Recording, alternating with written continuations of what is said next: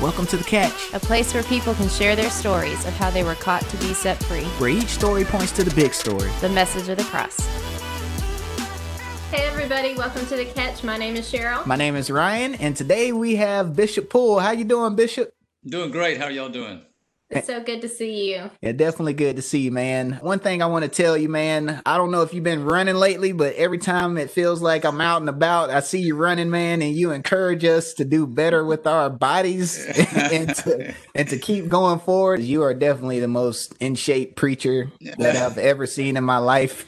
You know, normally it's you know barely sweating, just getting through the buffet line, and seeing you, you know, it's like 30 miles later. It's like, yeah, I'm sweating good. So, oh. You know, man, thank you, man, thank you. I for appreciate that. it. Yeah. Got kind of uh, addicted to running years ago, so I love it. Well, I know that a lot of people in our community know you because you've done so much for our community. Um, but the purpose of the podcast is kind of to get the backstory.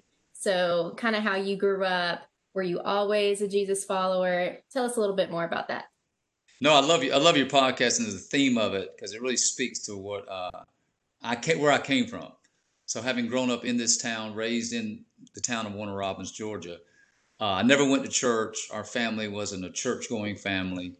Uh, my dad committed suicide when I was in the eighth grade. I had three older brothers, so our whole lifestyle was more uh, on our own. My mom was a nurse, worked 12-hour shifts, so we really didn't have uh, a lot of leadership in our family. Kind of just left to ourselves in the sense of uh, no father figure. So I got involved in drugs at a real early age, just based on uh, just not not necessarily it was their fault, but but a bad an influence from my older brothers kind of just came down to me, and I kind of took up that uh took up that lifestyle, you know, at a real young age. So I just kind of lived that lifestyle from probably about the seventh grade on. Um, you know, drugs, alcohol, doing a lot of crazy things. But really, the only, thing that really kept me, I feel like, sane all those years was I, I was I love sports. I played sports, you know, all my life uh, from the time I was five years old. Really continues. Well, I like running, but but yeah, just that lifestyle of not going to church. Uh, one of the amazing things I always say this to people, and they really can't hardly believe it. But again, this is in the early '70s, mid '70s, you know, in Warner Robins, where uh, growing up in, a town was smaller even then. I never had anybody, man, hear me, nobody ever told me about Jesus or nobody ever Mm. invited me to church.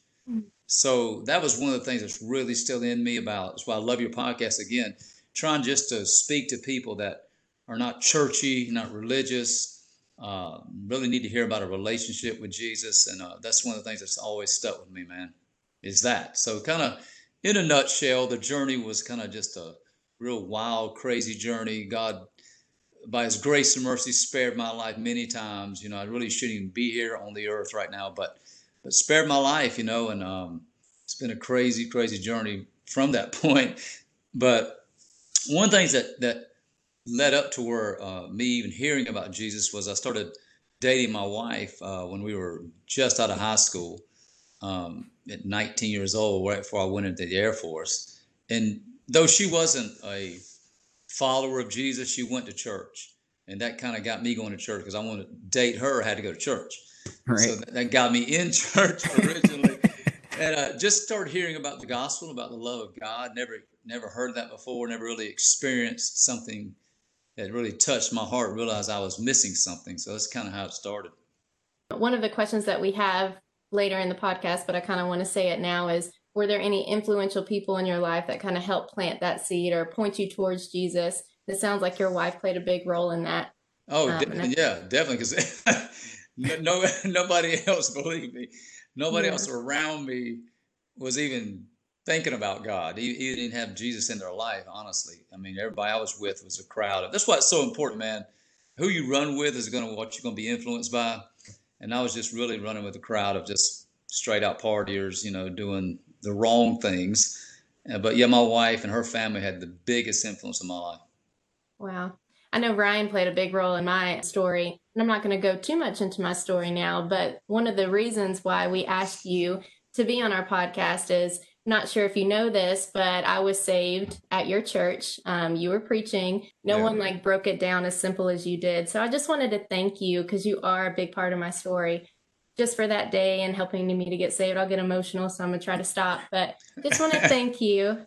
So you're about to get me emotional. So, I did not know that, man. Yeah. It just blows my mind right now. That's so great, man. Yeah. Awesome. Such a small world because I, I remember calling Ryan afterwards and saying, Ryan, I just got saved. And he was like, What? You're not saved already? but I, I've gone to church and, you know, like yeah. I've done the thing, but to actually confess yeah. that Jesus was my Lord and Savior and to believe that he died on the cross and was, you know, rose again. It was that moment at your church. It was called New Hope then. Yeah. Um, but yeah, such a man connection. That's so good. I'm so thankful to hear that. Yes, man. yes. Bless. you, and you definitely impacted a lot of people's lives. Um, you know, Sharol is just one of the stories that we have, you know, mm-hmm. that's on the air now because it's three of us and one of us, you know, but it's a lot of people um, that you've impacted and in the community um, and what y'all are doing and and you know we just appreciate that. Well, thank you. It's been again, it's a it's a journey. It's been a great journey. So, how did you commit your life to Christ? What was was there a certain moment or was it process or how was that for you? Yeah, it was a process, of course, like with everybody. But mm-hmm. when I started going to church again, just to uh, just to be with my girlfriend at the time before she became my wife, then you start when you start hearing, because it is true in the Bible. You know, the Word of God is a seed. So every time I kept hearing about the message of Jesus or God, it was it was, it was slowly getting into me. It was, it was just seed depositing in my spirit, which I didn't really understand at the time or realize at the time. Uh, but when I was in, I joined the Air Force, and uh, me and my wife moved to uh, Louisiana, and uh, she began to go, "Hey, we need to start going to church." And we would go visit a little bit and you know hear things. But when we'd come back to Warner Robins, the church she grew up in, um, the pastor that I really connected with him and what he was saying. You know those deals, man. When you go into church, and this is what started happening to me. I felt like, man, who has been talking to this guy about my life? Really, just, just started reading my mail of what he was preaching, how God just started, you know, touching my heart. But one of the things I'll say, I think a lot of people get get religion twisted, man, is that we I felt like, oh, I have to give up so much to do this. You know, I felt like I had to give up all these things I was going, oh, I can't get high no more. I can't get drunk no more. I started hearing these things about things you can't do, but that really wasn't it. It was just like surrendering to what I was feeling. That was just the love of God. So I started feeling that. Uh, so the journey me and my wife were on was in Louisiana. We transferred to Florida. That's when really God started really continuing to uh, convict me and hound me, chase me down. Is what God was doing, man. And I had right. this had this encounter, man. That that I was under so much conviction. I know y'all can relate to this. I was just really feeling like, oh my God, you know, I'm missing out on God in my life. I'm empty. And I had this encounter because again, was, I was on that thing of hearing God calling me, calling me uh, to be saved, and I just kept rejecting, kept turning it off, kept waiting to get out of church so I could get high, you know, get my mind mm-hmm. off that. And so we were in Panama City Beach. That's where I, we lived. That's where I was stationed at. And my wife was pregnant with our first child. She was back in Warner Robins. I, I went to the beach one day in, in the middle of February. And so it's not, nobody's out on the beach. You know, it's not tourist season in Panama City Beach. And so I was walking down the beach and um, right at the at the wave where the waves come in, there there was just this oldest Bible was sitting on top perfectly of these old we called them Jesus sandals. Remember those sandals we had the yeah, yeah.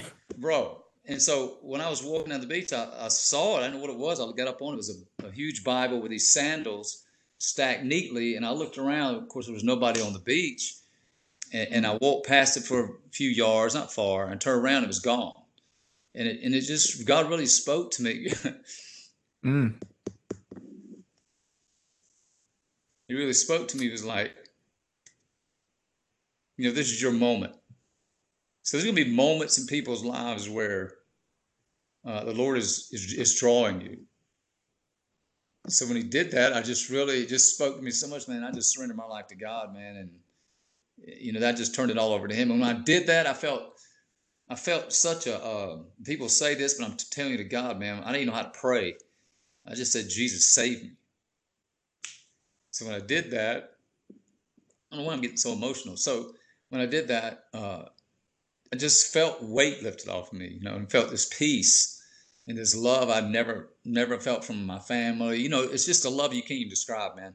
But that's the kind of love that kind of just flooded my life, and um, it's been a journey since then. But that's how it kind of started. I had a, had an encounter, and every, you don't, you know, anybody listening or watch this, you don't have to have an encounter like that. It's just how God did it with me.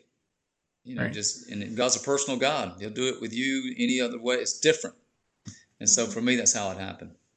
That's a beautiful story. Yeah, That man. is so Because he has a way of touching us. Every person is different. He created all of us different. Yeah.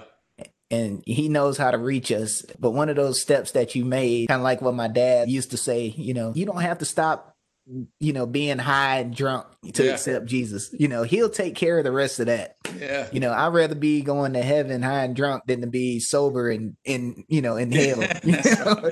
So, you know, you took a step towards that Yeah. and he had a way to reach you to push you even more because he knew what he had for your life.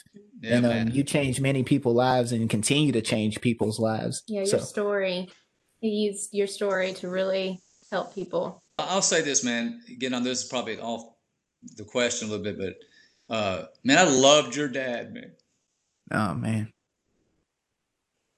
Man, we loved y'all, man. Like, you know, y'all always been, you know, y'all always been with us, man. It's just yeah, years of just, you know, just always being around, you know what I mean? Just being Yeah, around man. each other and, and laughing and, and having a good time, man. Um, you yeah. it's Your just dad been, was just amazing. I loved him, man. We always got together. I always go by the car lot, man. I would go to the church. He just that dude. Oh my God, just so much, man. With him, I just really appreciate the relationship we had.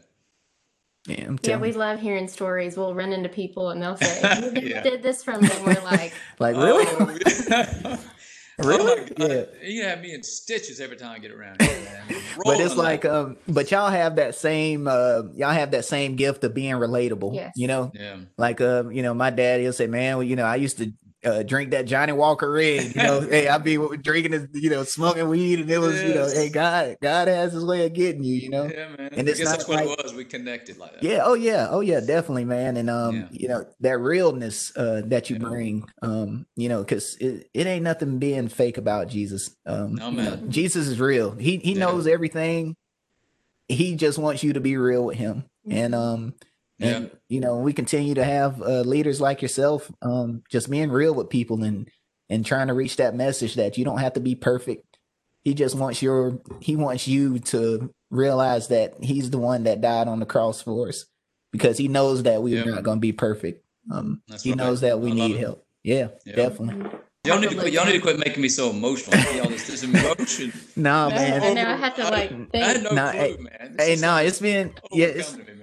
Know, we have these stories, but you know, it's like it's the beginning. You probably preach thousands of sermons, but you know, Yeah. it's like sometimes just taking that trip back to where it all began is uh It it's, can get emotional. yeah, it can get emotional. Yeah, yeah, Believe me. yeah. I remember Jordan and, and Jacob coming down to our house and we used to play basketball and, and Yeah. having a great time. How does it feel as a dad, uh, just being able to know that um, you know, that your your kids are saved and, and that they're working in ministry and and how does that feel from that perspective?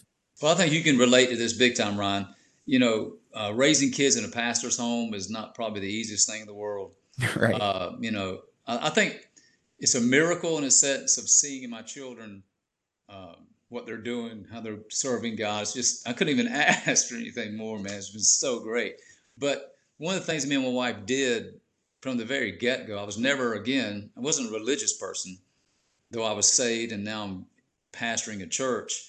Uh, but we never uh, said to our children, "You're the pastor's children. You got to do." You know, I never, I never tried to live one way uh, in church and then another way at home. It's kind of what they saw is what they got, both both ways. And so we just tried to be real with them, uh, let them be human, let them make their mistakes and let them grow. And but we always loved them and prayed for them, and you know, and always try to encourage them and correct them and all that type stuff. But yeah, growing up in a pastor's home was not the most uh, probably welcoming thing for some of them. Jacob, my oldest, really rebelled big time uh, uh, from that, from God. But just now, where they all three of them are, it's just been so rewarding to see that. You can't even really put it into words what when you see your children when they grow up and what they're doing now, just like your family. Uh, man, you know, Jacob and you know, Willie played football together, man. You know, right? Rec yep. department, you know, and yeah, oh yeah. so, so just those relationships really helped us. Also, you know, sports again, um, knowing people that um, had children in ministry, like you and your mom, or your mom and dad, and so just that really helped us. And just seeing our children now, Jordan, you know, he's uh, the senior pastor now at Hope Church, and just blows our mind, man. I mean you know, I started the church. We were in a trailer, a double wide trailer in Perry, Georgia, man.